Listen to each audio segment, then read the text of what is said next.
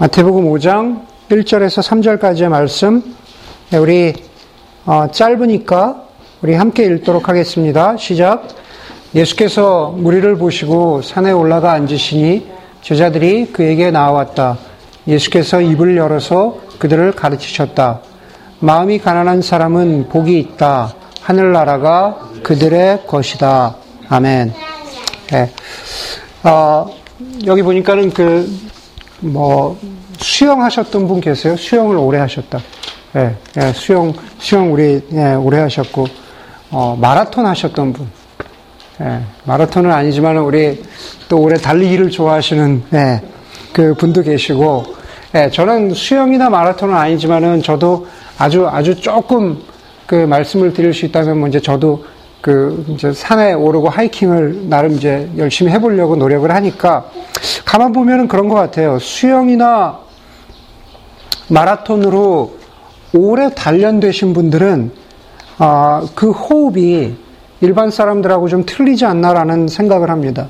예, 수영 선수들 보면은 어, 수영 선수들이 출발 때 서가지고 그 출발 신호 소리를 듣고 점프해서 물속으로 들어간 선수들이 보면은 그 한 줄, 코스의 절반이 다 되도록 그 물속에서 나오지 않고 이렇게 쭉 가는 경우들 여러분 아마 올림픽 경기에서 보신 경우들이 있을, 있을 것 같습니다. 뭐 꼭 수영 선수는 아니더라도 해녀들도 그렇죠. 특별한 장비가 없어도 긴 호흡으로 물속에서 오랫동안 아, 버티게 됩니다. 뭐 제가 산을 좋아한다고 말씀드렸지만은 한국도 그렇잖아요. 마치 관악산을 올라가는데 히말라야를 오를 것 같은 그런 장비들을 챙겨서 그러면서도 헉헉거리고 어, 좋은 하이킹 폴과 등산화를 실었음에도 불구하고 그렇게 헉헉거리면서 올라가시는 분들 옆에 거기 산꼭대기에서 음식을 파시는 분들은 그냥 가벼운 가벼운 호흡으로 예, 쉽, 쉬운 발걸음으로 우리가 올라간다 그런 얘기들을 갖다 보신 적이 어, 또 들으신 적이 있을 겁니다. 여러분 그런 것들을 두고 우리가 뭐라고 이야기하냐면은 긴 호흡이라고 이야기하죠. 예, 짧은 호흡을 가진 사람들이 금방 따라올 수가 없는 겁니다. 예, 짧은 호흡에서 긴 호흡으로 넘어가는 게 금방 될 수도 없는 겁니다. 왜 무슨 얘기를 하려고 그러냐면은 사실 오늘 설교를 시작하는 그 설교 시리즈가 그렇죠.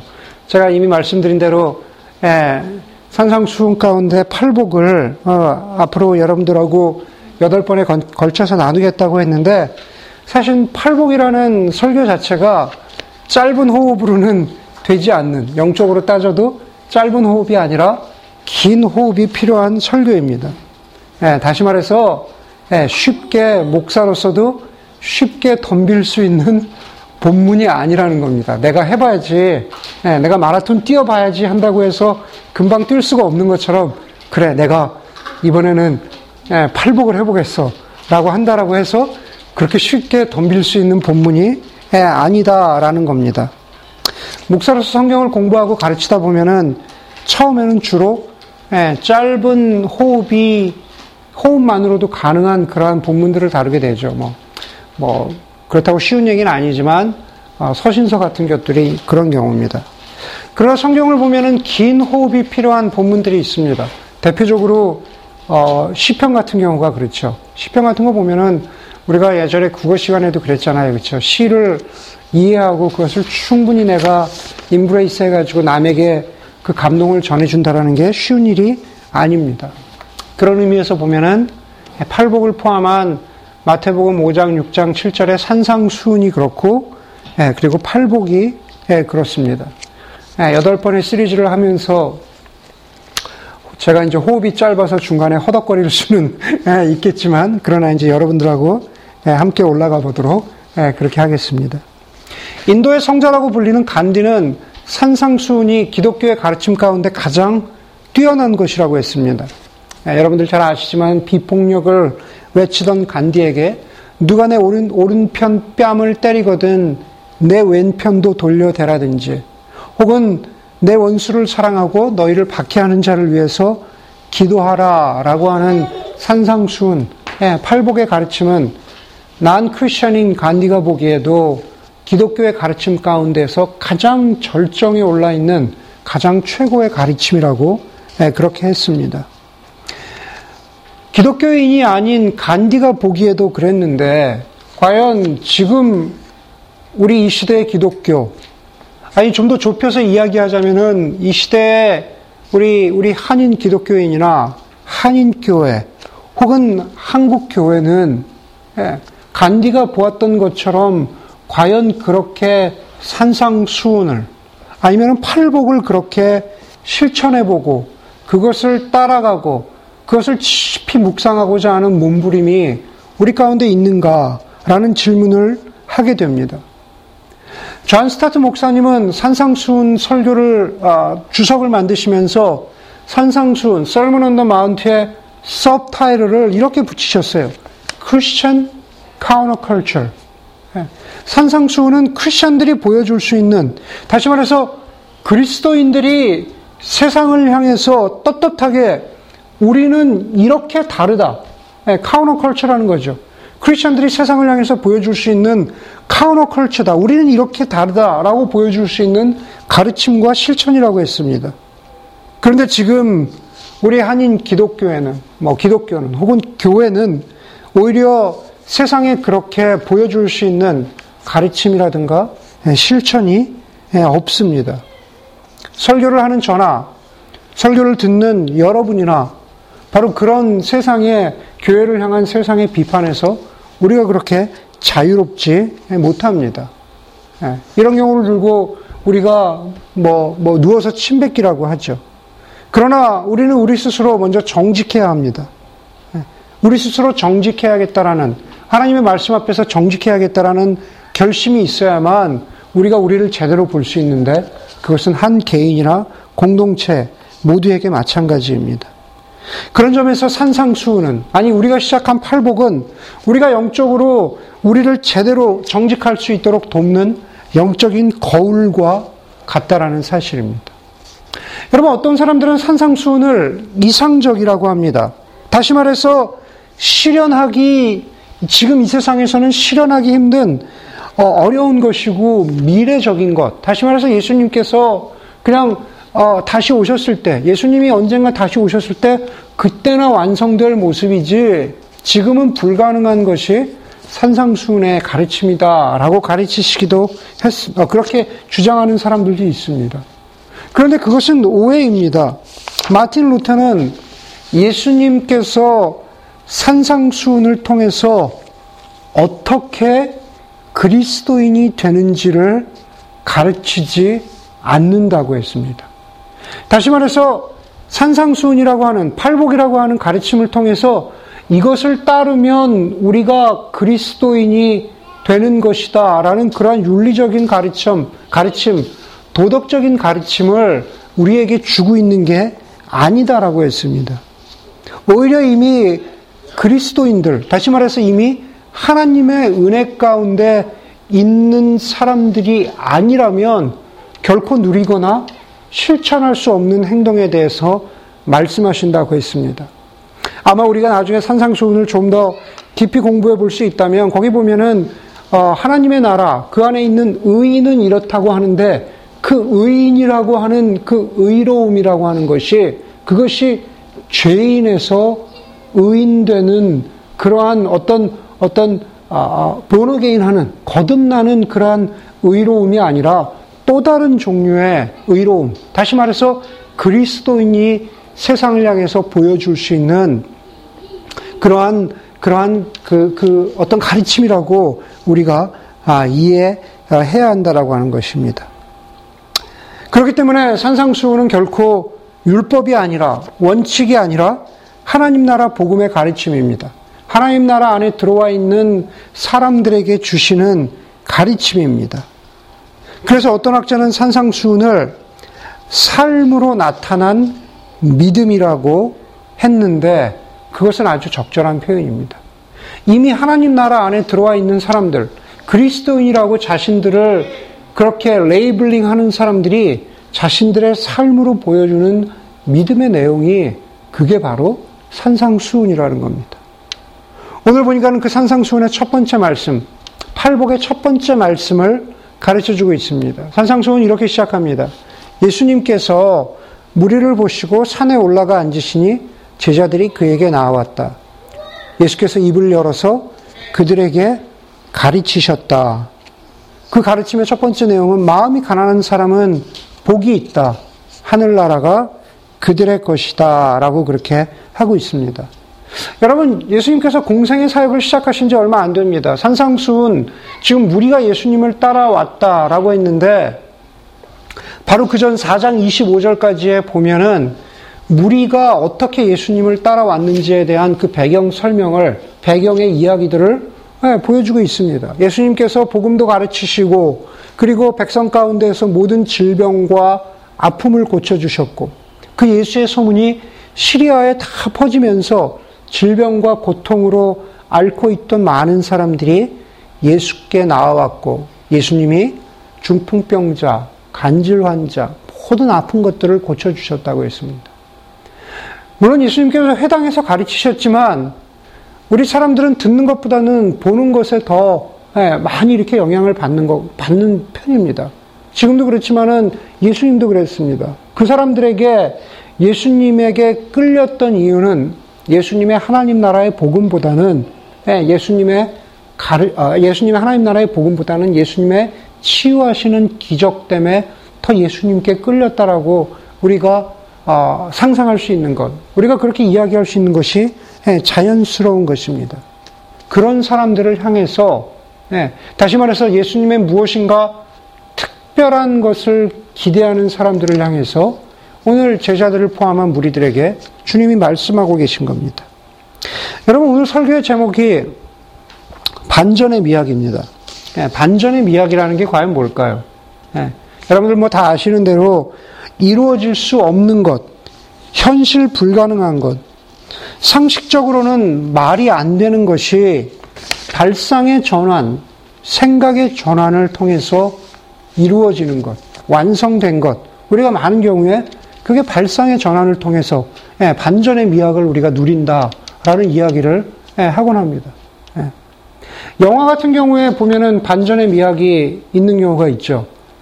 제가 개인적으로 반전의 미학을 가장 아주 극명하게 보여주는 제가 좋아하는 영화 중에 하나는 그 쇼생크 탈출이라 그러죠. 예, Shawshank Redemption 그 영화 예, 그 보신 분들이 아시는 분. 예, 예. 보세요, 보세요. 예, Shawshank Redemption을 보시면은 거기 보면 아시잖아요. 그 모건 프리먼하고 로빈 윌리엄스가 나와가지고 정말로 로빈 윌리엄스가 거기서 일생을 보낼 수밖에 없는 누가 보기에도 그냥 거기에 그 감옥에 순응하면서 저기서 종신형을 받고 살겠구나 라고 하는 그 일생을 보다가 마지막에 예, 그, 그, 그 감옥 cell 안에 예, 그 갇혀있던 감옥 cell 안에 걸려있던 예, 그 여자 영화 배우의 그 포스터 뒤로 뚫려 있는 굴을 통해서 예, 탈출하는 그러면서 자유를 누리게 되는 그, 그, 그 라빈 윌리엄스, 쇼생크 탈출의 영화를 보면은 정말 반전의 미학이라는 것이 무엇인가라는 것을 갖다가 깊이 알 수가 있습니다. 여러분, 결국 반전이 있으려면 그 전에 이미 사람들이 생각하는 뻔한 시나리오가 있어야 합니다. 아, 대충 이야기가 이렇게 흘러가다가 이렇게 끝나겠구나 라고 하는 누구나 동의하는 이야기와 그 이야기의 결론이 있어야 합니다. 마찬가지입니다. 오늘 여기 보니까는 복이 있다 라고 얘기합니다. 복에 대해서 이야기하는데 대부분의 사람들은 이 세상 가운데에서 복이라는 것은 성공하는 것, 부자가 되는 것, 예, 오래 건강한 것, 혹은 경쟁에서 이기는 것, 그것을 우리가 흔히 이야기하는 복의 정의입니다. 그게 일반적인 시나리오죠. 예. 그 복이라는 것은 그런 것이다. 그런데 반전의 미학이 되려면, 특별히 하나님 나라 복음 안에서 반전의 미학이 되려면은 그것을 뒤집는 이야기가 있어야 하고, 그리고 그것이 우리에게 설득력이 있어야 합니다. 예. 설득과 이해와 동의가 되었는데, 그런데 통쾌하기까지 하다면 모든 극적인 요소를 다 갖추고 있는 게 됩니다. 오늘 본문에 보니까 마음이 가난한 사람, 심령이 가난한 사람, 영혼이 가난한 사람이라고 했습니다. 마음이 가난한 사람들의 이야기입니다.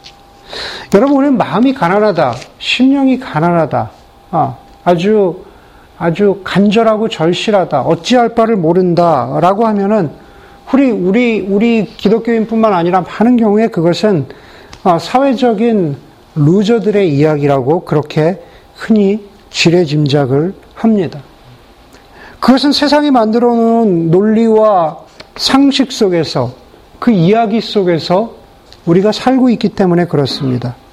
번듯한 외모나 번듯한 부모나 유명한 학교나 직장이나 혹은 괜찮은 여자나 남자를 사귀는 것, 소위 성공한 삶을 살아가는 사람들을 사회적으로 위너, 승자라고 이야기하고 그렇지 못한 사람들을 루저라고 이야기합니다.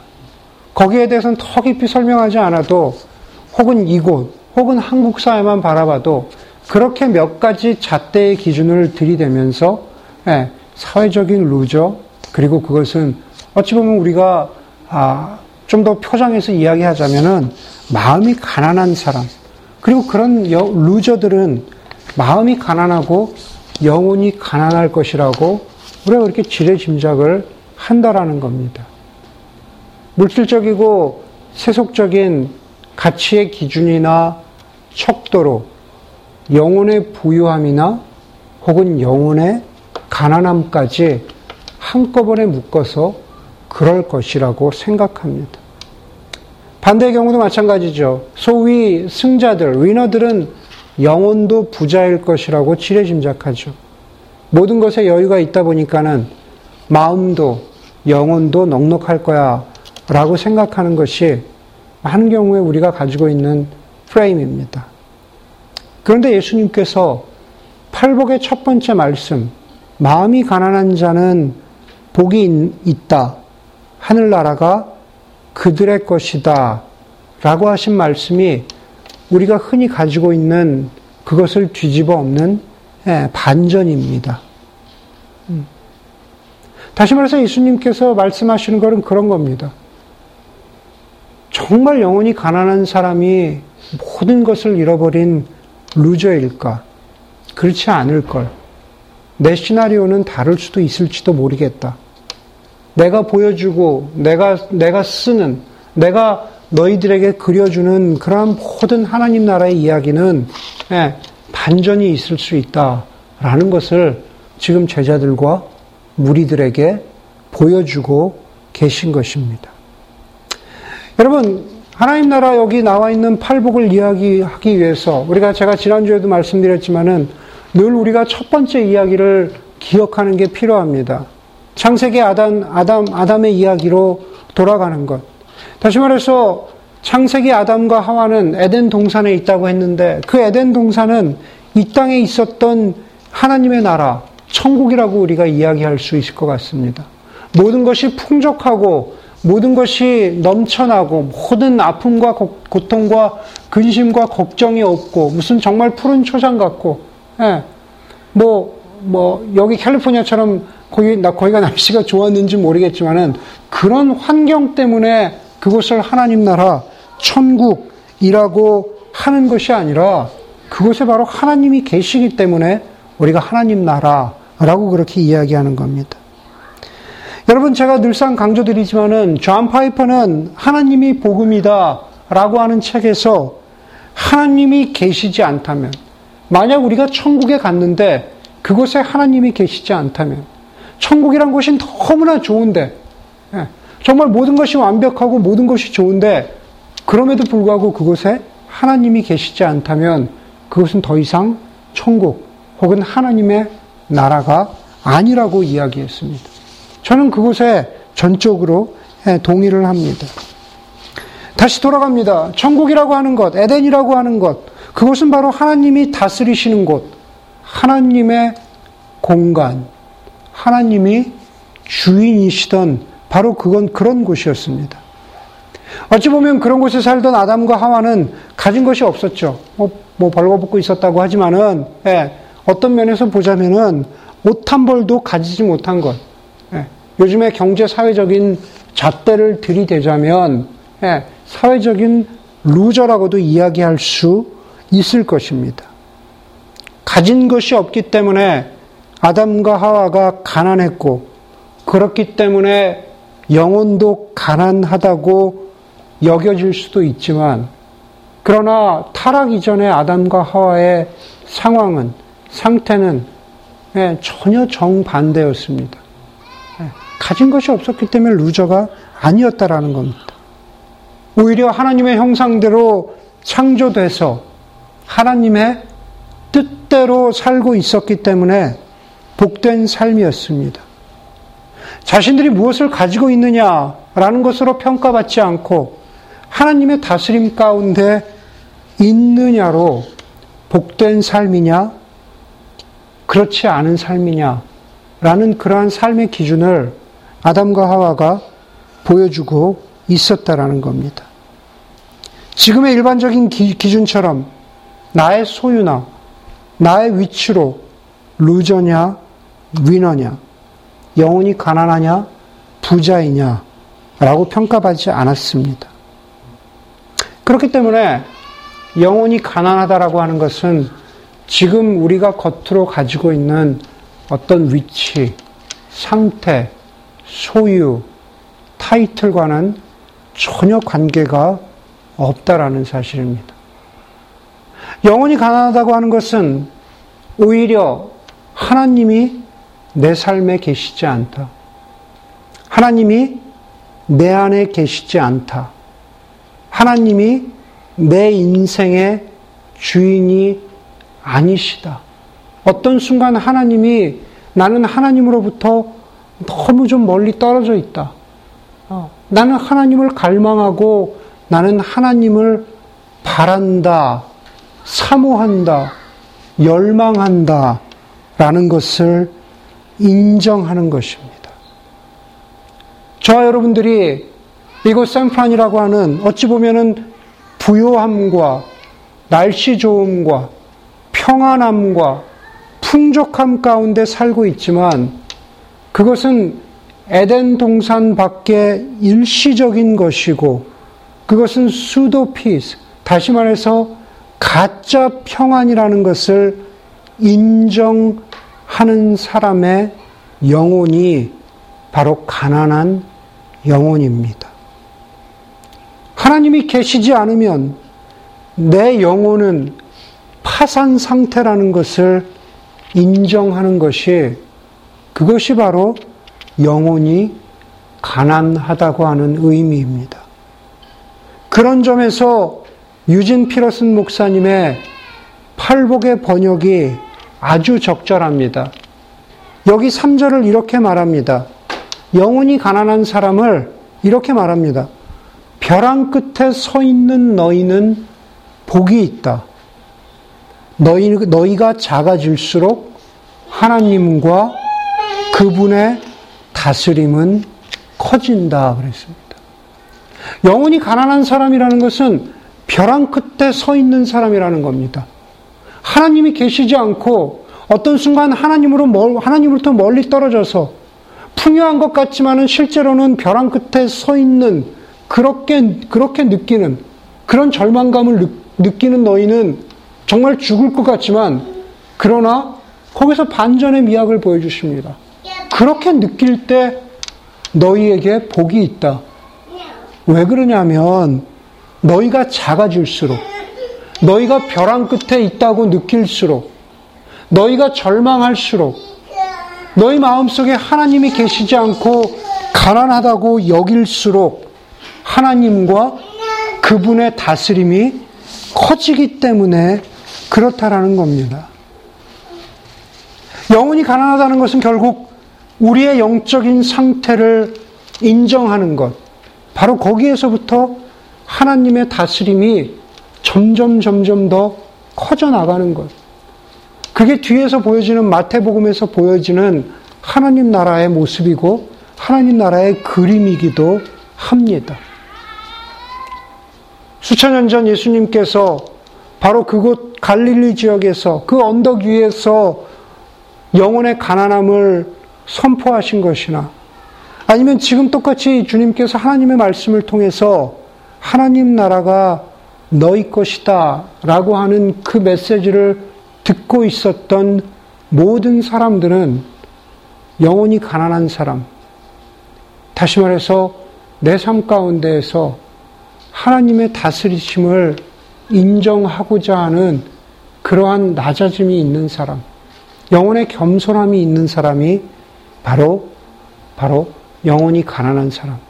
그들 삶 가운데 복이 있다라는 것은 하나님의 주권과 하나님의 다스리심이 그 사람의 삶 가운데서 확장되고 넓어지고 뿌리 내릴 수 있는 그러한 룸이, 그러한 여유가 훨씬 더 그 안에서 많기 때문에 그렇습니다. 그것은 저와 여러분들의 삶 가운데에도 마찬가지입니다. 팔복을 시작하면서 복음이 보여주는 팔복의 첫 시작을 영혼의 가난함에 대해서 주님이 말씀하신 것은 바로 그 복음 안에 반전의 미학이 있기 때문에 그렇습니다. 우리가 최후에 웃을 수 있는 것, 아니 최후뿐만 아니라 지금도 웃을 수 있는 이유는 우리의 가난함을 인정할 때 그 안에서 하나님의 다스리심이 더 확장되고 커나가고 열매 맺기 때문에 그렇습니다.